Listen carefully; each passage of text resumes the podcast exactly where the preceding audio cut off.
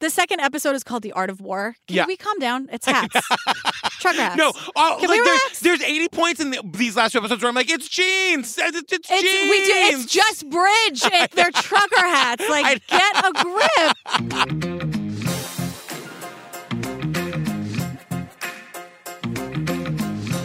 Hi, Julia Benzavalli. Hello, Patrick Hines. Oh, fam. If you're looking for more Jillian and me, all I ask is that you kindly join us on the Patreon. Please RSVP. Please RSVP. Because it's a party and everyone's invited, is what we're It trying to is. say. Look, it's 350 full ad-free bonus apps. There's so much amazing stuff there. The bad vegan one. Yes. The whole thing about Jo- John Wayne Gacy, where I was like, I would have fallen victim to that because I thought he was charming. It's the Gacy thing on Peacock because Yeah. there are a few Gacy things now. You're right. I also like the one, the Menendez murders one, where it was like Eric basically narrating the documentary on a payphone from prison. Yes, It because was it's, like it's Eric Tells All. Is what Eric it's called. tells all. Yeah, we did Wild Crime, Love Fraud, Yeah. uh, Relentless. Oh, all the culty ones. What was the Heaven's Gate and The Vow. Wild and Wild Country? Wild Wild Country. Oh my God! Somebody was just talking to me about that one the other day. That one was crazy. Sheila. Sheila. Tough titties, Sheila. Top titties. She sucks. She does suck. Sheila sucks. It's also ad-free versions of these episodes. There's a tier where we send you some stuff. There's a tier where we do after parties twice yeah. a month. So like little surprises. It's just a party. And guess what? We, if we haven't already, we are uploading our full live show from Obsessed Fest Ooh. onto the Patreon for the Pates family to see. well, I'm just saying that is it's a sight to see, as CJ from The West Wing would yes, say. absolutely. All right, girl, what are we talking about today? We are talking about our second half of our coverage of The Curse of the Von Dutch from Yes. Hulu. So we're going to be covering episodes two and three because we had a lot to say about episode We one. really did. Most of it was about Paris Hilton. If you haven't listened, go back. And Look, they showed her for the first 30 seconds and then we haven't seen her since. I she know. does come back in these last I two was kind of episodes. like, is that all? No. no, she's got more But to they say. did brand it like it was Paris Hilton telling us I- the story. I know. Okay? Look, when Paris Hilton officially introduces herself, I've got a lot to say. Oh boy. I know. She says the word I hate, or is it a two word hyphenate? I I- don't know, but I don't like it. So we're with that guy. Remember where we left off? They needed an investor, and this guy Peter is coming in. No, uh, Tony. This guy Tony, where this guy Tony is coming in. he's a ruthless guy. He doesn't have any spiritual faith. He's, he just does what he wants. He's lawless, you know. I was looking for investors who would just have enough money that it wasn't a big deal. Tony Sorensen, he is fucking rich. Yeah, this guy. But we find out eventually it's his fucking wife's money. Yeah. Who did he marry? Someone who's rich, I Some- guess. some rich lady. But he's sitting down. Like this interview takes place in a room where he's surrounded by motorcycles on shelves. I know. Not mini he is like motorcycles. Nine. It's like, three by three. motorcycles you can ride. Yes. Drive? Do you drive or ride? A I, motorcycle? who knows? Doesn't matter. I'm never doing either. They are life size I know. motorcycles and like vintage cars in perfect, pristine condition. This guy is rich. Can I? You just made me think of a story. My dad, my mom's girlfriend Terry, Yes. would every year on my mom's birthday would rent a Harley for her because my mom was like one of those lesbians who wanted to have a motorcycle but could never afford one and probably would never have like ridden it around. But every year for her birthday, they would rent a fucking Harley. So once a year, she'd get on a motorcycle. yeah, and Terry would drive. My mom would sit behind and hold her by the That's waist. really sweet. Oh, lesbians, I love you. I love you, lesbians. I remember, I don't know what we were watching, but I remember asking my mom, Have you ever ridden on a motorcycle? And she was like, Yes. I was like, What is that story? Some neighbor had one and they went around the block a couple times. That's the end of the story. Oh, my but of course, Barb. God forbid if I, I ever know. wanted to get one. I don't. I'm not interested. But she, it was one of those moments, those parenting moments where like, we're like, Do Yeah. I lie? Uh, Do I tell the truth? meanwhile, you're 25. right. But it's one of those like, hmm. and I'm like, Mom, I'm doing it if I want to. There's nothing you can do, Barb. Don't Oh, they're worry, all I don't. I dead. don't want to. I know. I have no interest. fine. So anyway, also this guy, what's his name? Tony Sorensen. I have Peter. I don't know why. Oh, boy. But this guy this guy Tony is surrounded by the signed hats of the quote celebrities that would come into the store that he thought were so fucking cool. Yeah. We're talking Dr. Phil, Boo. R. Kelly, Boo. Mickey O'Rourke. He even says like, "Oh shit, let's put that R. Kelly I in the know. way." Also, Dr. Phil is fucking trash. Yeah, Uh, Get better hats or I know. don't show that Dr. Phil. I know. Also, can you imagine that bald doofus in a fucking Von Dutch hat? well, that yeah, what a loser. I know. also, like dangerous misinformation. I what a know. loser. He's like he's At like the its core. Dr. Oz of the of the other daytime. Thanks, Oprah, for both of them. We have Oprah to thank. Please don't yell at Oprah. Please. Don't She put me in- did it. I- vet your people, Oprah. Now we have to deal with Dr. Oz I and Dr. know. Phil. Neither of them are actual doctors, I by the know. way. Thanks a lot, Oprah. I know. God. Wait, but the, uh, something about Tony. Yeah. He was born and raised in Copenhagen, right? But he's a martial arts champion. Oh my God, Like, is he, ever? He could chop us both in half. I became a black belt at 17, and I saw that another Dutch guy became a world champion.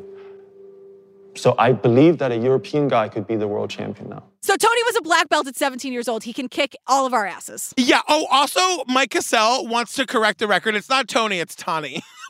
I know, but Tony, but it's It's because it's, Tony. spelled T O N N Y. T-O-N-N-Y, yeah. and he's from Denmark. I don't know, but to- Tony calls himself Tony. yes, I know, but you know what? It's Tony. I It's don't Tony. make the rules. Okay, fine. But you know, Mike is saying that like this guy's fucking ruthless. Now, I was all teed up to not like this guy. I really like him. Because Tony, are we going with Ton- Tony or Well, I'm, Tony? go- I'm going with Tony. All you right. know where I'm going. All right. Well, because he says nice things about Mike. He's like, Yeah. look, the guy was super authentic. He was like curious about you. He really like asked questions and like really listened to what you had to say. Cut to Mike, who's like, he was an arrogant asshole. Total stereotype. I hated him. And I'm like, see, now Tony's coming out on top here because he's the one who's Hearing like, you what? call him Tony's worth all of this. he's like, what? I had nothing against the guy. And then he lets Mike dig his own grave It's by true. talking shit. It's true. Also, that's the way to play it. Uh, of But I course. have nothing against him. I'm sorry, but Tony knows the game. You know what I, I mean? feel like I want to call him I Tony. know, but I Because love you him know so what a stickler I am for saying everyone's I names, right? But know. he says Tony. much. Well, you do you. I am going to do me, which means I'm going to do both. Okay, great. Playing all sides. Mike is saying, look, I was looking for an investor who had enough money that it wouldn't be a big deal. He wouldn't be super hands on. Because again, Mike is like this idiot savant. He's like a real genius at this shit. Yeah. That's what that means, right? Uh, sort of. I don't think that. I think we've moved away from Yeah, idiot we- savant oh, Uh, in the have- last several years. I can't say anything. No, you can't. But the point is, Mike just wanted someone to come in and be like, I believe in you, kid. Here's a billion dollars. I'll check in on you in a year. Right. And that's not Tawny's style. Right. His name is Tawny. I'm switching to Tony, I think. Because everyone else calls him I Tony. Even Mike know. Cassell eventually calls him Tony. I know, I know. You know, I was obsessed with this all day. Uh, What, yes. what the hell are we Is it gonna Tony call or him? Tawny? I know. I you two, I went down such a rabbit hole. I wasted so much time today, and now we're doing this. oh no! Oh, no, they're all dead. Oh god! But Tony's fine. We get Tony's backstory. We go back to Denmark. I'm born and raised in Copenhagen. My parents got a divorce when I was 10 years old. As a kid, I always had this survival thing. And finally, when I was 12 years old, I saw a Bruce Lee movie, Enter the Dragon. And that just blew my mind. This mentality has to be adopted somehow. Martial arts is an art, it's an art form, it's the way of living. He like got really into martial arts and like was sort of like, I'm gonna take the martial arts thing like all the way. I'm gonna make it a way of life. I'm gonna become a fucking champion, and he does. Right. And then he's like, well, maybe I'll just make it in Hollywood, like those other big muscly guys, like Because- Arnold and Jean Claude Van Damme. And those fucking idiots. But Yeah. like at first, like you're like, that's such a stupid idea. Why would you do that? And then you're like, oh no, like Yeah. I could see why you would think that. and it doesn't happen. He comes and does like a bunch of B movies, which Yeah. would be enough for the likes of like me. Right. If I was given a lead role in one B movie, I would never see you again. I know, never.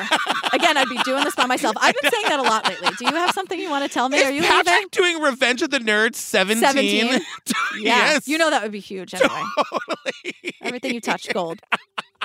But yeah, I'm like, the B movies weren't good enough for Tawny. Because he says he was like, uh, you know, I was big on winning and discipline and Yeah. being a champion, like that, everything that's instilled in you when you Yeah. do martial arts. Like, Yeah. I know that. But Right. So he's kind of lost. Like the, the the Hollywood dreams didn't work out, and he's like, I don't know what to do. I really love Cadillacs, though. so he goes to work on this Cadillac situation, and we meet this guy. I didn't write his name down. I didn't think it was important, but we learn his lower third. He's like a car repair legend. Yeah. He's like a like literally a legend for repairing car. You can be famous for anything. Anything. Look what we do. right?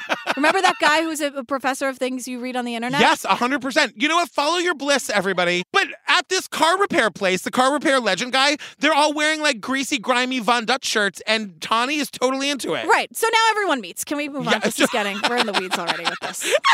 Everyone like they all meet and they all hate each other. That's the end of this. Paris Hilton back? No, not Oh, yet. God. But wait, are we going to say that Tawny bought 51% of the company from Mike? Oh yeah, he's now the CEO, and Mike was the creative director. Which I'm like, okay, that Yeah. makes sense. Tani has the money, he's the business, and Mike can just do his thing. And I, it's good that Mike has retained the 49%, but to give up 51 I hope it was a lot of fucking money, Mike. I think it had to be. I guess. the guy has motorcycles on shelves. It's true, but I'm like, you are bad at business, Mike. I like I you're know. good at, and I don't blame you. I am also bad at business, but you just didn't get yourself a Steve like I told you to. I know. Or a lawyer, maybe. Until it was too late. Yeah, until it's too late. So we start meeting a couple more people that, that Tony brought in. Like he starts building a team. There's a handful of pillars I had that I could lean up against, and Caroline was one of them, right? When I started at Von Dutch, it was kind of like bringing me back to my creative roots. I knew about cars and I knew about motorcycles and had a music background. I originally started as the store manager and then moved into general manager and eventually was the vice president of marketing. So Catherine Rothwell, who's the, now the VP of marketing, Yes. sitting at a bar drinking what? Fingers crossed is moonshine. Have you ever had moonshine? Yeah. Is it good? Horrible. Okay. I've had plain moonshine. You could smell it from across the Oh room. my God, It's like paint really? thinner. It's horrifying. I'm all, I'm telling you, if I ever go to prison, I'm gonna make the good prison wine. I know I'm gonna. And be good I've at had it. it Oh, legit, like from South Carolina. I've probably said too much. I thought you meant like prison wine. No, no, no, no, no. Not yet.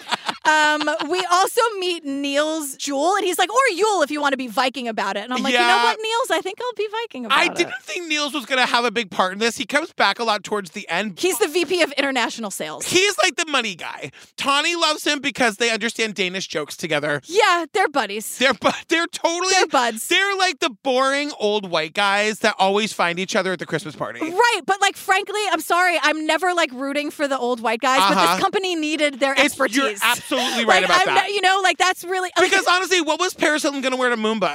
You know what I mean? sushi samba. God, uns uns. I could hear the music. Oof, horrible. Everyone's saying like at first, everyone kind of balanced each other out. Tani really admired Mike's ability to see the value in things that maybe others did not, and he trusted that in him. Mike really appreciated his ability to kind of run free and not have to be under the thumb of someone. I think it was symbiotic, the relationship there. Everyone like had the right job. They were good at it. It seems to be working. Here. I love that. I love that like Mike got to just focus on the creative, Tawny got to focus on the money, Niels got to focus on being Danish. Right. You Every- know, everyone is doing what really- they love. Right. 100%.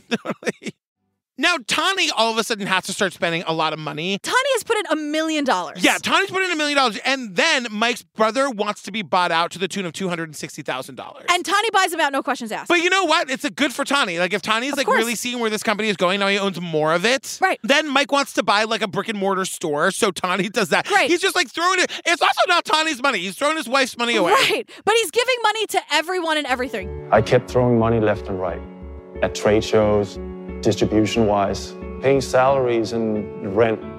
I'm putting the money in to build the company, but there was no sales. Unfortunately, there's one major problem. There's there are no, no sales. right. So He's saying like in 2001 the company is in the hole $270,000. Great. It's a lot of money. Perfect. Now I was thinking, I was like, where the hell is Bobby in all this? Because Bobby was there with Mike Cassell. Like, what's where is he? And the whole thing about Bobby, so Bobby was the one who got like the Tommy Lee on the crib the thing. unreliable narrator. Yeah, his job was kind of like to be out in the world, like making relationships. There's definitely some stuff missing here. Totally. Because like Bobby's like, I was out doing my job as far as I know. I'm going to clubs, I'm meeting the women. Then all of a sudden Mike is like, Yeah, I didn't really see Bobby much anymore. And all of the corporate people were like, who- Bobby? Oh, Bobby Never even Vaughn. met they that never guy. met him. They didn't know what he was doing. So Yeah. Bobby thinks that he's out there doing this really important, like networking. And it takes them too long to tell us, but Bobby owns 20% of this company. Yeah. Which is just like, it, that's just crazy. but again, like not enough paper. And look, I don't like paperwork; it stresses me out. Yeah. But there's not, like, how do people not know who Bobby Vaughn is, like I- in the company? Exactly. Speaking of Bobby, Bobby and the girlfriend, what's her name? Eli Jane. I have it as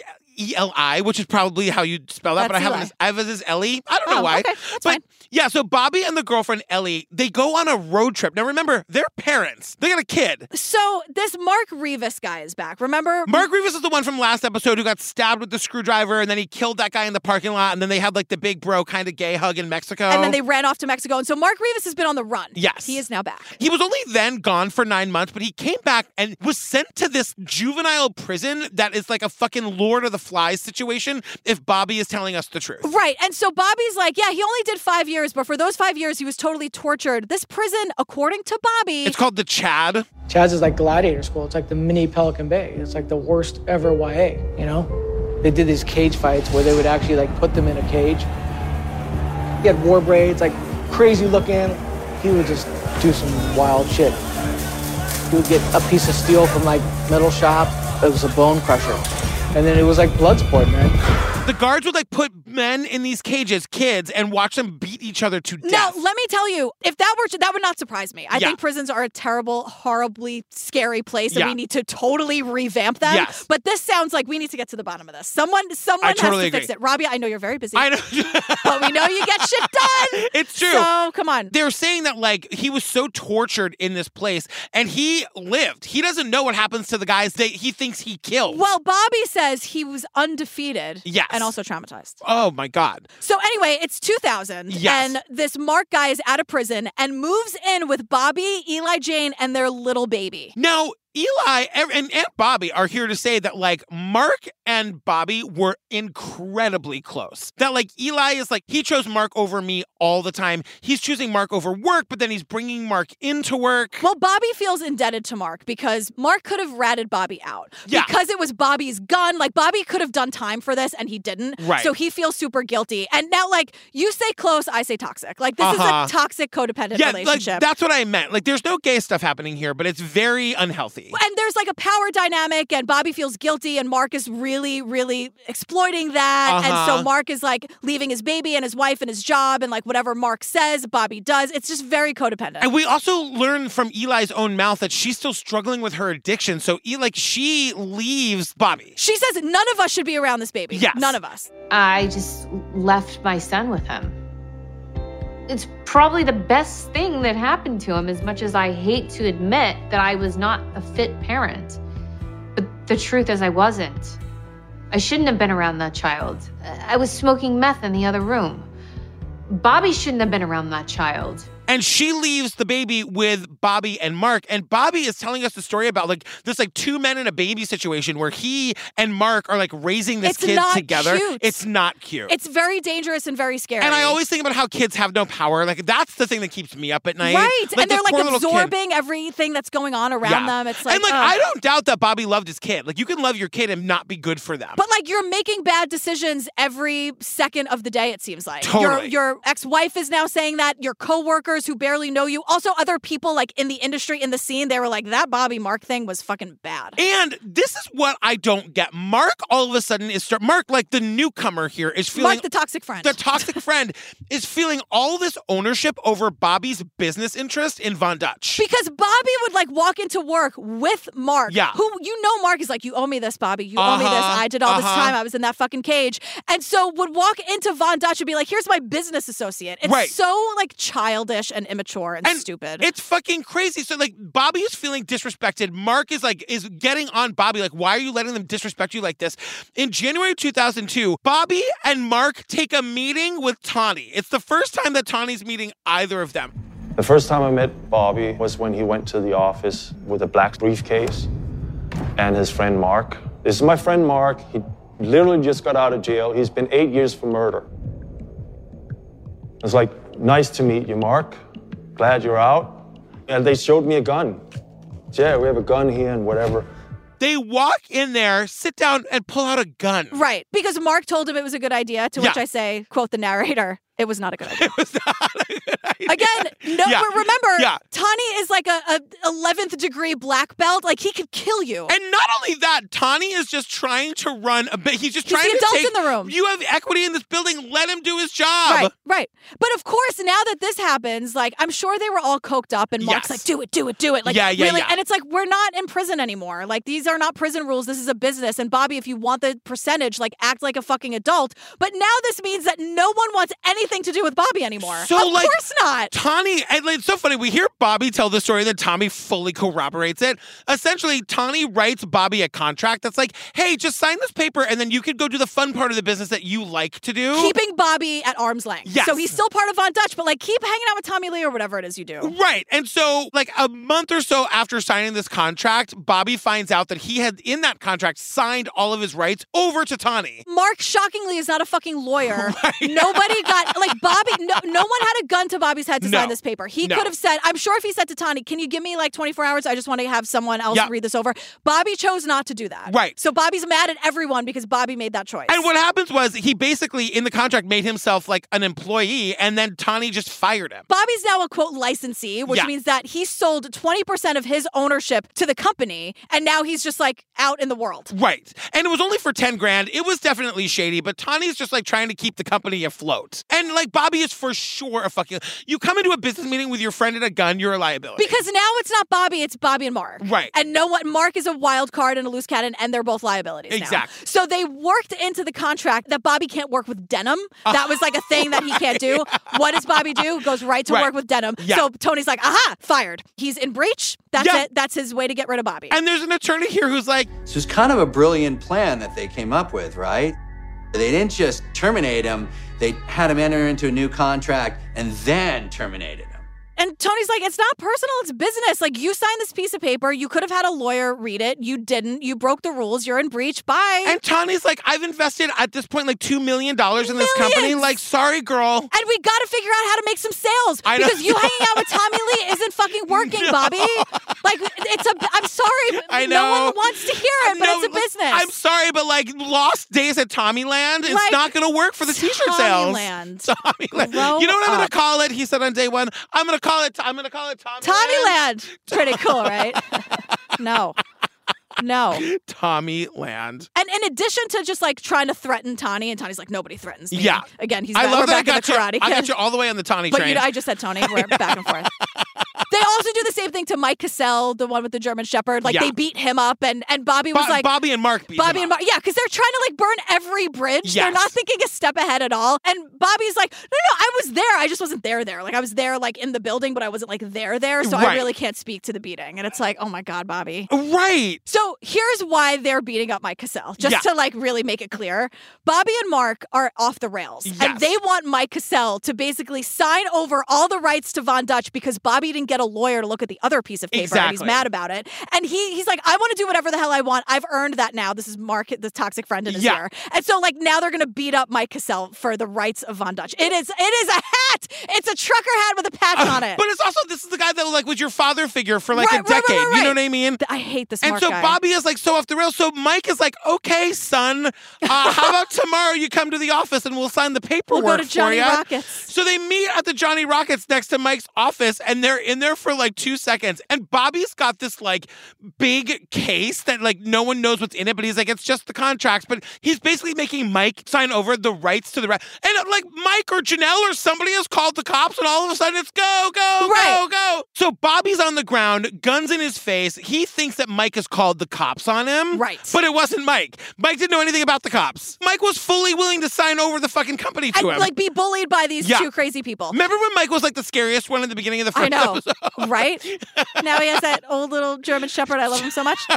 But this is where remember we were talking about how Bobby's like an unreliable narrator Yeah. and an exaggerator. This is proof of that because after we hear the story, we cut to Janelle, the ex-wife with the champagne sitting on the sea of pillows. Yeah. she's like, uh, "This feels like a good time to say Mike never called the cops. Yeah. I called the cops. I did.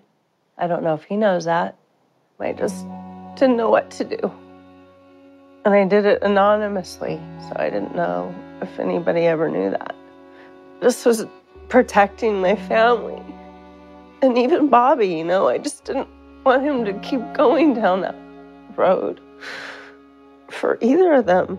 I called the cops. I called anonymously. I was worried about my husband. Bobby was a loose cannon. He had this friend. Then cut to Bobby being like, no, no, no. Bo- I- Mike apologized for calling the Uh-huh. cops. And that's how I know he called the cops. And it's like, Bobby, your story's full of, you're a liar. But it's also like, how do these things get made? You were intentionally asking five different people to tell the same story. I know. How does this? How does a producer or an editor like put this shit together? I don't know. Are we doing a good job, everyone, telling it?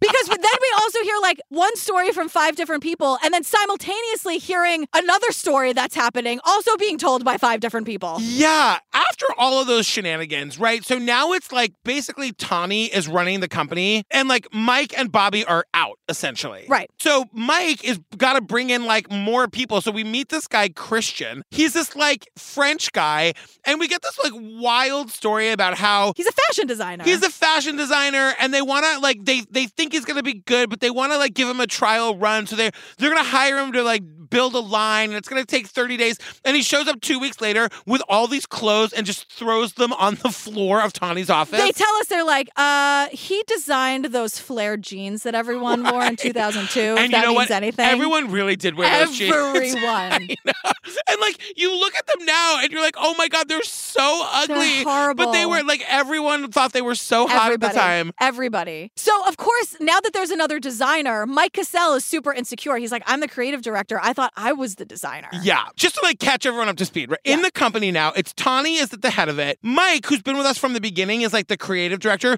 But now there's this French guy, Christian, who's like really the real creative designer I mean, now. he was brought in to be a designer and design a line. So Mike is now going off the rails because he's jealous and insecure. Right. And so Christian goes to Tani and is like, I can't work with Mike. He's like demanding changes. Like, I'm the prodigy. He's selling merch hand over fist. Also, Christian is not easy to work with.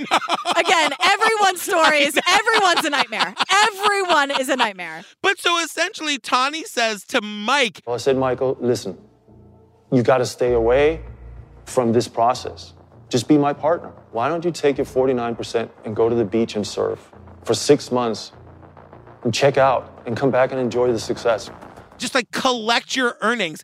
And fucking Mike can't just take the money and no, walk away. He can't just. And Tani's like, think about it. I know. Figure it out. I'll give you a little bit of time. And Mike just can't do it. Because my thing is like I I'm a worker too. I never want to like go live on the beach for six months life. But like if I built this great company and I had all this success and now it's going in another direction without me, but I'm 49%, take the money and start something else. I know. You know And- what I mean? And because you're miserable, Mike. Yeah. But no one wants to, because everyone thinks they created the brand and it's their thing. No one, wa- it's a pride thing. No Yeah. one wants to let go of Von Dutch because, quote, they created it. Yeah. You can't have six creators. If you all weren't in the room at the same time, Right. you can't have all have created it. No. But also, like, things like this evolve. Right. So for the fact that everyone, like, needs to be the winner is so stupid and short sighted. And I think because we're meeting these people after the fact where they didn't get any money for it, so uh, the only thing they have is the claim to having started it. Right, right, right. That's why that's why it's important to them, you exactly. know? It's all they have.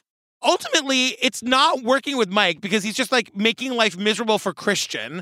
And so like Tani because he's the only one who knows how to read or write a fucking contract has this like buy sell option where basically he went to Mike and was like, "All right, this partnership isn't working.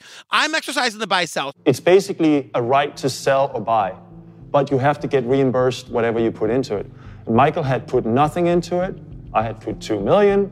I said, you have to pay me back the two million dollars, and you get the company, or you pay me nothing and I get the company. Now, Tani spent $2 million and he knows that Mike doesn't have $2 million and can't raise $2 million.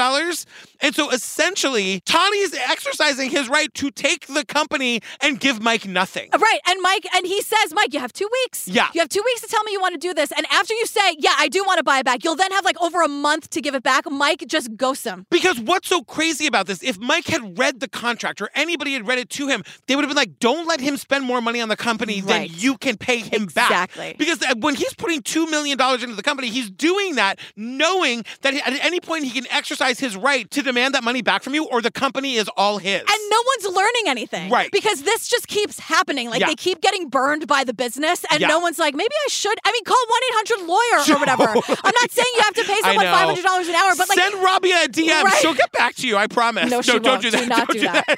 don't do it. Don't do it.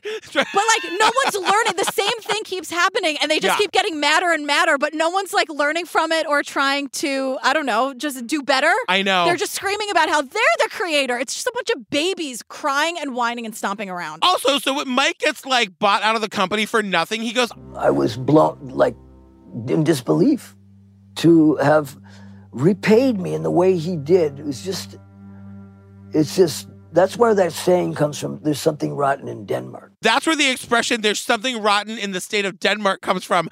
Uh, It's honey, Shakespeare, Mike. It's Shakespeare. It's Hamlet. Uh, it's still about like corruption I know. or whatever. So There you go again with your private school education privilege. Great, great. Actually, Mel Gibson didn't say that. That Polonius guy did. That's from Clueless. Uh, so the way episode two ends is like now Tawny and Christian are like running the thing by themselves, and this is where we get the trucker hat. This is like the biggest fucking thing to happen in fashion. We had a bunch of fabric, old, vintage, pinstripe, and herringbone, classic Americana, and those scraps. It'd be 25 feet of something and 10 feet of something. I said, why don't we do trucker hats with this? Basically, they're just getting trucker hats. Yeah. Sewing the patch onto them and selling them for $42, $65, the leather $85 trucker hats. Now I gotta say, they are making the trucker hats out of these like scraps of really fucking cool material. Yeah. And when Tani, the head of the company, sees the hats, d- and they, the hats are incredible. Like when you see them now, and you try to put yourself in the mindset of like seeing them for the first time, they don't look like a fucking Nike hat. They don't look No, like no, no, no, you know no. your run of the mill baseball hat or whatever. They were all different colors, they were all different prints and patterns. Yeah. And because like uh, yeah, they were like made by a real actual artist, and it they look fucking cool. And their suggested retail price is ninety dollars. He's like, nah, forty nine for the cheapest. for the cheapest, 85 for the leather. And they, he walks in on Monday and he's like, "D- Were we robbed? Where are all the hats? And they're like, No, no, no, girl. We sold out of all of them. Now, uh, we were just talking about this off mic. I don't remember anything before or since of like the fact that every kind of celebrity from like Whitney Yeah. Houston to Britney Spears to all of these people, Halle Berry wearing a trucker hat, that is such a singular look. Yes. They were wearing it on every red carpet, everything. Like I don't remember any other piece of clothing or any other brand that had that happen. No, and they were they talk about it as like before the advent of social media. So like when you would see them in the pages of like Us magazine or whatever, everybody you would only see it once a week. So you would like Right. run out and have to have the thing that they had. But this is where we meet this guy Tracy Mills. Oh, he's and he's awesome. basically the celebrity whisperer because his brother's a basketball player, so he has access to all these famous His people. lower third is fashion icon. Yeah, and he makes a deal with Christian. Essentially, Christian gives him a job, being like, "I'll pay you to bring your famous friends in here." Which is what Bobby Vaughn, the unreliable narrator, that's what he thought he was doing. Totally. But Tracy Mills could actually do it. And he was bringing them into the store. They closed the store for three hours for Whitney Houston. And Tawny has this moment because he's like, she took 50 bags. Is she that took okay? like two of everything. yeah, yeah, yeah, yeah, yeah. And so they ask, like, "Ta- the bad news. Whitney Houston took a bunch of shit, to which he replies, He goes, Have you ever heard her voice? Have you ever heard her sing? Like, do you remember the bodyguard? Like, give her 30 bags. Because he's the best singer I've ever heard in my life, and I still get goosebumps. Look. So, Whitney Houston can have 100 bags. Have you seen the bodyguard? Yeah. Have you heard her If voice? you heard her voice, give her a hundred bags. Give her the keys to the store. What do know. you? What do we care? It's I was Whitney like, Houston. What kind of homosexual response, Tawny? I Jesus know. Christ. Have you seen the bodyguard? I know. So now, but like because of these trucker hats, like that was the thing that finally stuck, and now they're making like 150 million dollars a year. Yeah. That's how episode two. And ends. that's what episode two ends. Bye. Bye. Episode three is called Von Douche. Look, this title, I gotta say, like, I like the documentary, but the title of episode three, Von Douche, really, really did it for me. Your girl Paris Hilton is back. So Paris Hilton does that thing where they introduce themselves to the camera. Like any, like we've done a to- a couple of these talking heads. Yeah. You're like, say your name, say your job. Right. Paris Hilton takes it upon herself to say, Hi, I'm Paris Hilton. I'm a fashion icon, a CEO, and a boss babe. "I'm a fashion icon, Okay. a CEO, Okay. and a boss." You lost me at Boss Babe. We went through this four weeks at Lula Rich. I gotta say, to call yourself a fashion icon, Paris, it's okay if I do it. It's okay if somebody else does it. But to refer to yourself in all seriousness as a fashion icon, You're talking. Does she follow us on TikTok? I don't know. Because you're talking to her. I'm like she talking right does. to you, Paris. It's not. It's not that you're not a fashion icon. It's just weird to call yourself that. I would be. I'm fine with fashion icon. Yeah. CEO. Yeah. Great. Boss babe. tell her. Lost me. I want you to tell her. I'm sorry, Paris. You lost me. she doesn't care. She. doesn't She like care. rightly doesn't give I a shit what I have to say about her. She No. shouldn't. She should not care at all. We do learn that Paris Hilton is like responsible for like being one of the first to like really blow up the brand.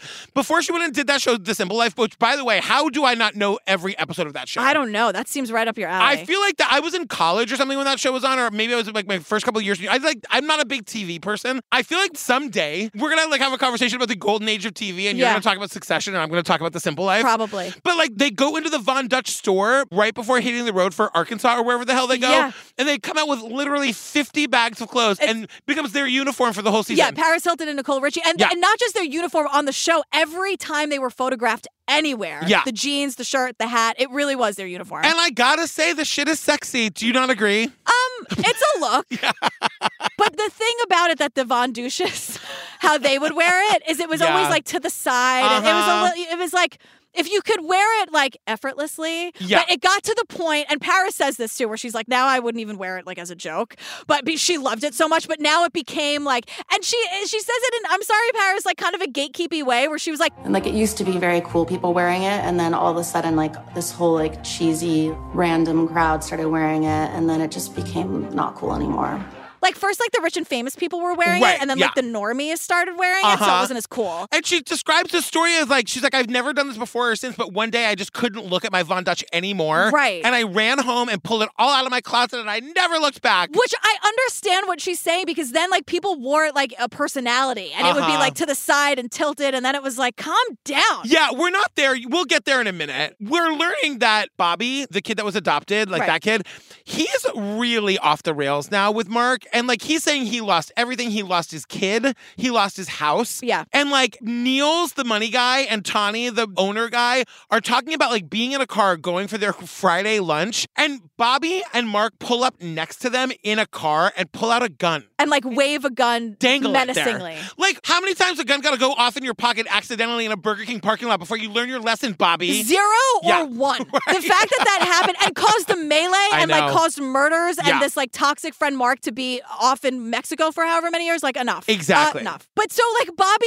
and the toxic friend Mark are like super pissed about like what happened to Bobby with the brand. Yeah. And he's like, we lost everything. And I'm like, your friend toxic Mark definitely lost things Yes. by being in prison, but like he has no stake in this brand. Mark is really inserting himself that I- like there's a lot of drug use happening here Yeah. that's not being talked about Yes. because they're also living together in this high-rise apartment and Bobby tells the story of like one day Mark is just out there losing his fucking shit Yeah. and Bobby's like girl like goes out there tries to hold him again because Uh-huh. that's what they do to calm down Sure. and then all of a sudden they're on the 8th floor And he just gave me this look. Because, like, when he snapped, there's no words. It was like he was looking at me. And, and all of a sudden, like, dude, next time I'm fucking hanging off the balcony. It was like that fast of an action. Like, so I'm off this balcony, fucking.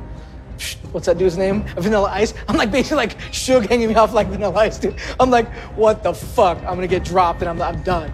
So I snatch his hair and hold on to him. so he grabs his hair then Mark throws him over his shoulder through a fucking window like into a the living like room a glass door. Yeah. Again, Bobby's telling us this. Weirdly enough, I really believe I believe I mean this story things because with Mark are really escalating But so what happens is like now they have this big fight. Yeah. Now they are just completely going at each other.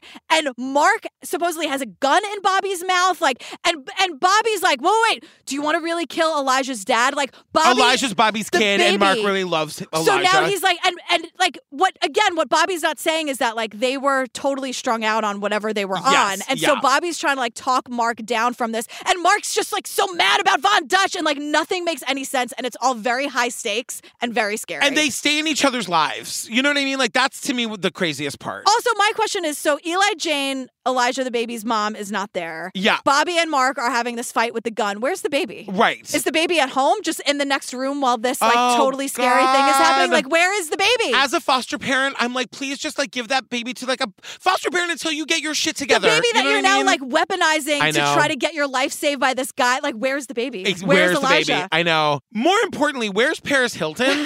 Because as far as I know, she's jumping out of a cake at Christian's birthday party. Christian the designer. Yeah, they're at some party on some boat. Paris Hilton loves the brand so much, she agrees to jump out of a fucking cake, which is basically the opening act for Lenny Kravitz. Oh my God. Right, like Not Marilyn since Monroe, Kelly Clarkson at the Lula Rich convention. Katie's Perry's, as Deanne says. Oh, Deanne. But the point is, they're really trying to say like Von Dutch was gigantic, Yeah. million dollar parties, caviar filled tubs. To which I say, why? I know, and that looks disgusting. What is the point of that? They're saying that We were doing probably 150 million a year. We would double, you know, like we were in patterns of just doubling every month. You know, I have brands right now that are trying to double in like five years. It was just exponential, the growth and the speed. she's currently working with companies today in 2022 that are trying to double their sales every five years. Von Dutch was doing it every month. because of the trucker hats with the patches on. I mean, really, and that's Paris that's, Hilton jumping out of cakes. right. That's what launched them. Yeah. Happy birthday. Ah! I hate when people do Like, that. I'm how sorry. does Paris have nothing better to do that night? Well, it, it was her favorite thing. It was her I- favorite brand, and she was the star of it. Of course, she went. I'm telling you, if the Indigo Girls called me right now and was like, can you come jump, jump out of a cake tonight? I'd be there. You'd say bye. I Again, would- I would be doing this by myself.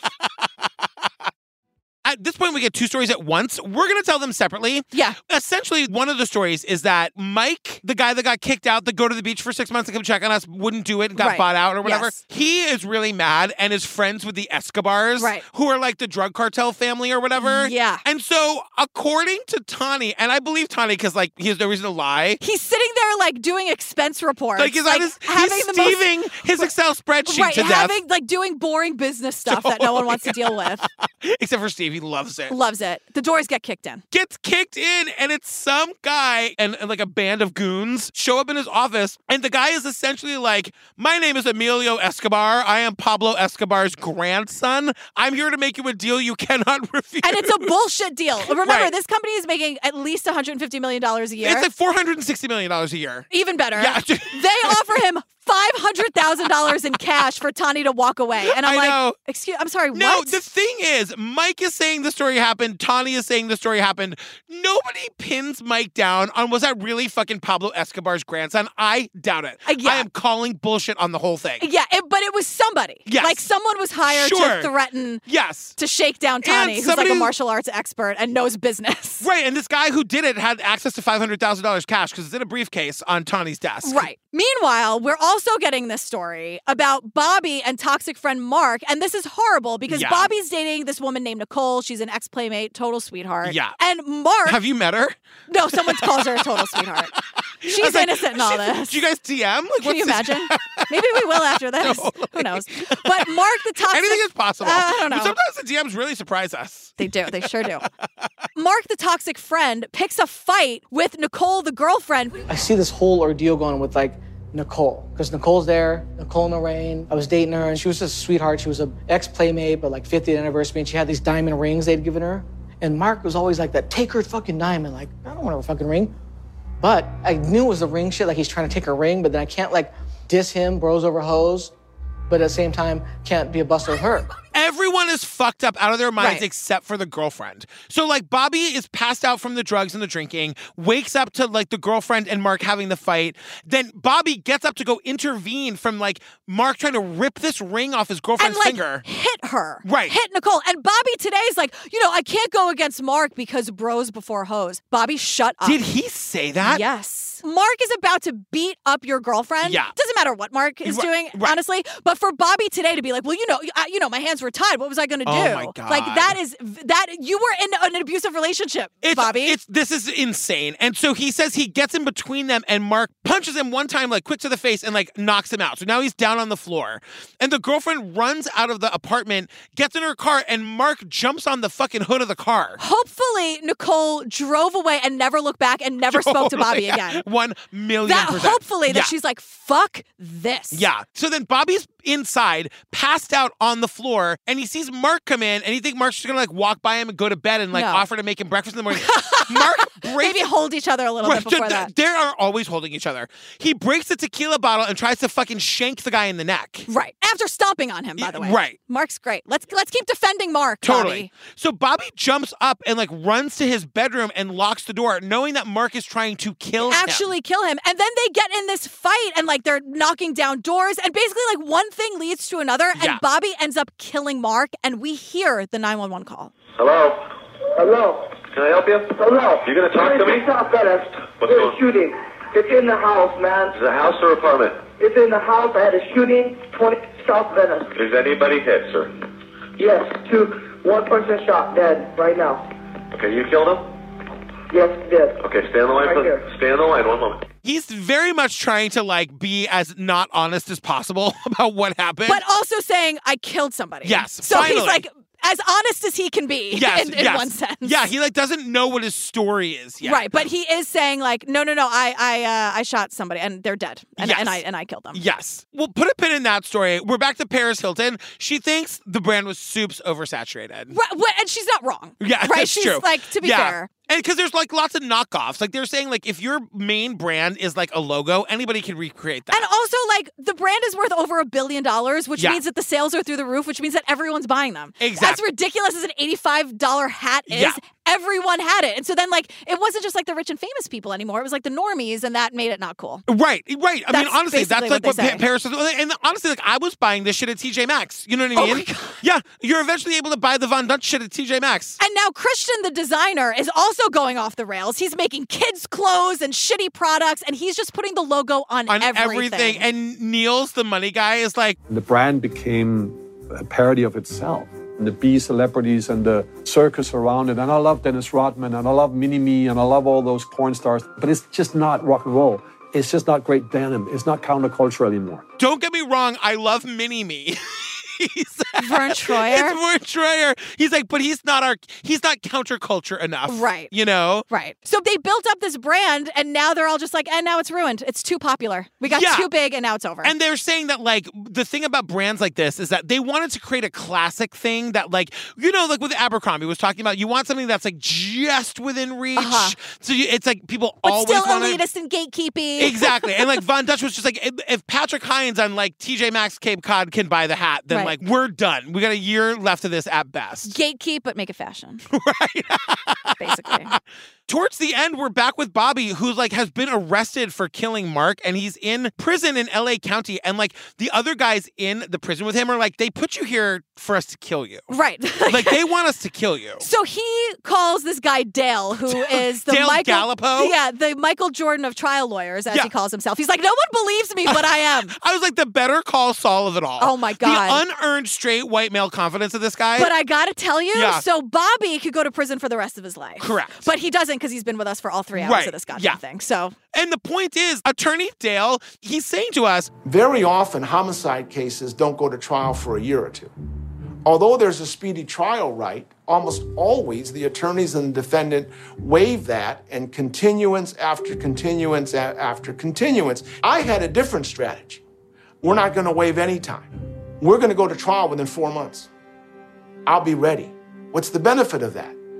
The other side won't be ready. Bobby's like, Are you going to be ready? He goes, I will be ready. The other side will not. and basically it's now a self-defense case. Yes, but I'm also like, wait a second. You're not banking on like actual innocence here, like an actual self defense. Oh, no. You're banking on the other team just not being able to, you know what I mean? And also saying like painting the picture of what Mark did and like it was self-defense. yeah. You know? I mean, if what Mark, I mean, like, If what Mark Bobby isn't here said- to tell us his side of the I story. agree. You know? I agree. But as Bobby tells it, Yes. which he will now tell the people of the court Yeah. because he testifies. And the truth of the matter, one more thing I want to say that they don't really address is like how much did the prosecution really care? Yeah, probably when you're not. dealing with like a murderer and a, you know what I mean? Like they- right. they- like that Mark wasn't the best guy. So Yeah. what you're saying is that the prosecution was like, eh, who cares? Right, which I'm not saying is a good thing. I'm just saying like that's another reason why probably Bobby got the result that he did. Right. But they hire this detective to investigate the case, Uh-huh. basically. And so, like, his identity is concealed. We don't see Uh-huh, him. uh-huh. But what he says is, like, his whole point is, like, Dale's focus was proving the self-defense. So we wanted to really look at it with, with that set of eyes of let's show a jury how this was self-defense. Why was Bobby so scared of Mark? In doing an investigation, trying to contact people that had any interaction with Bobby, they thought he was a nice guy. He's not really a gangster, you know, he's a celebrity gangster. he's not a gangster. He's a celebrity gangster. Like, Yeah. Bobby wanted everyone, including everyone watching this documentary, to think that he, because every time he tells a story, he's on his feet. Uh-huh. And he always wants everyone to know that, like, yeah, Yeah. whatever, we were 14 and killing people. Uh-huh, and, like, uh-huh. he thinks that's cool. And this detective who eh, whose identity is concealed is like, he wasn't that at all. Like, he No. wasn't some tough guy. Of course it was self defense. He wasn't, and also everybody really liked him. Like he was charming, and he so told the hell out of that story. yeah, and like that's what the attorney is saying. Like I put him up there because I knew he could like bring us into the room. He could bring us into like he could bring us into how much he like loved and loved to hold Mark. right. You know. And also like how abusive that relationship was. Yeah. Because it really was. Yeah. And at one point Bobby says, like, I felt like a, you know, a woman in this relationship. he And says that meanwhile- like 800 times. I know. Yeah. Meanwhile, it can happen to everyone, anyone, course. anyone, everyone, and like this happens in friendships all the time. I've seen it happen. Yeah, and so he looks at the jury and tells his story, and the jury. Do you think they allowed him to be on his feet? Like they allowed him. He was walk. He's up on his feet the entire documentary. You know. can't do that in a court of law. It's true. He was very animated. but I'm sure he did that only like, and he's like, if I could get up right now, I would tell you. So the jury goes out, and Bobby's attorney says to him, like, all right, it's going to be a couple weeks, just so you know. The jury is back in 30 minutes. 30 minutes. That's usually not a good thing. No, but it's great for Bobby. He Yeah. gets off scot free, not guilty of all charges. Anything. Then everyone's like, great, great. Is this over? No. Because we realize in 2004, Von Dutch was a fucking Nazi, the real guy. Before he died of liver disease, Von Dutch wrote a letter that remained a secret for years.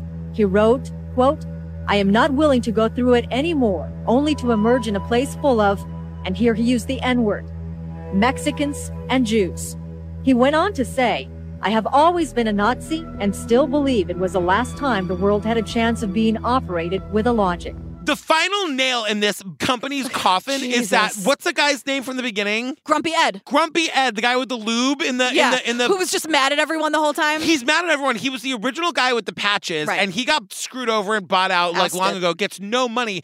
So the, his final act of revenge is to release this letter that the original Von Dutch wrote on his deathbed, like in the fifties, literally saying, "I am a Nazi. I am a Nazi. Heil Hitler." Right. And I'm like, fantastic. I mean, it is fucking. ba- And then you see Tawny, Yeah. who's like his eyes are just so. Everyone's like, wide. fuck. Yeah. But really, I mean, Niels said the uh, the other finance guy basically is like, so when that happens, you just say, "Oh my god," you Yes. d- you, totally disavow it Yes. instantly Yeah. because there were these like secret letters that also Grumpy Ed knew about and had for years and was still like selling this guy's shit. Totally. he knew that Yes. hundred percent. Everyone here is garbage, but like you never actually see the receipts of the fucking shithead being like, I'm he says the words I'm a Nazi. Right. He It's- says the and N word. we- He says horrible We things. see the letter. It Yes. is crazy It's to see crazy. it. This is the thing where I was like earlier in the day before I got to that part, I was trying to find original artwork by him to buy.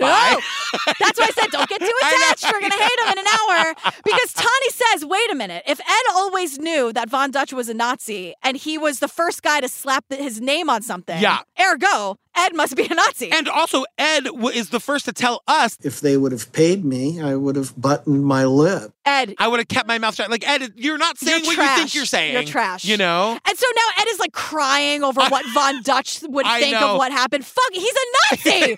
Let him cry. That's the nicest thing that could happen to him that he's crying over his fashion brand. I Give couldn't me agree a more. break. So, you know, in the end, we learn that Mike got a hip replacement. He's now sober. Right. And he's ready to launch his next big idea. Tawny sold the business in 2008. He's now a fine art photographer. I'd love to know what he got for the business in 2008. I know, uh, und- an An undisclosed. amount. undisclosed.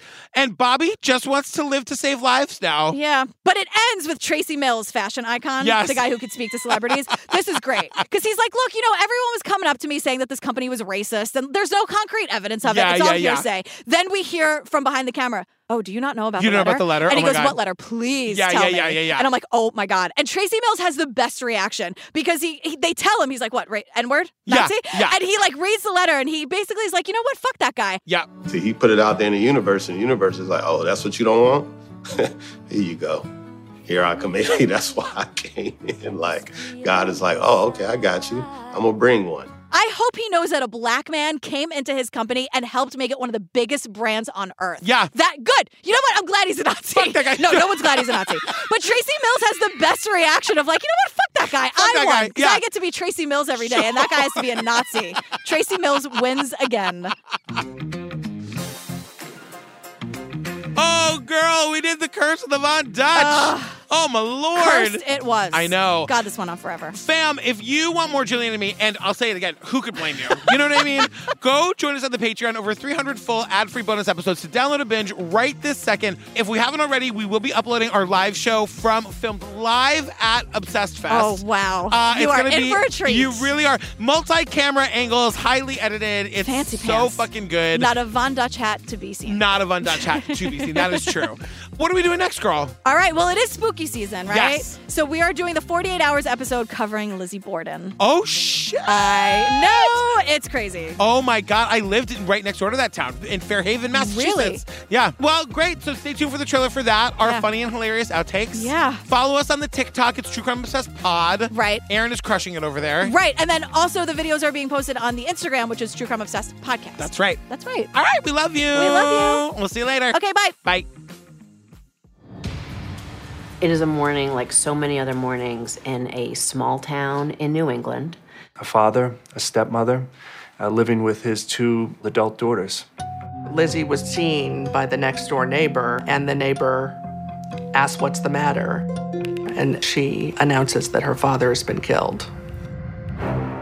Law enforcement personnel arrived and found a gruesome murder. Two bodies, a lot of blood.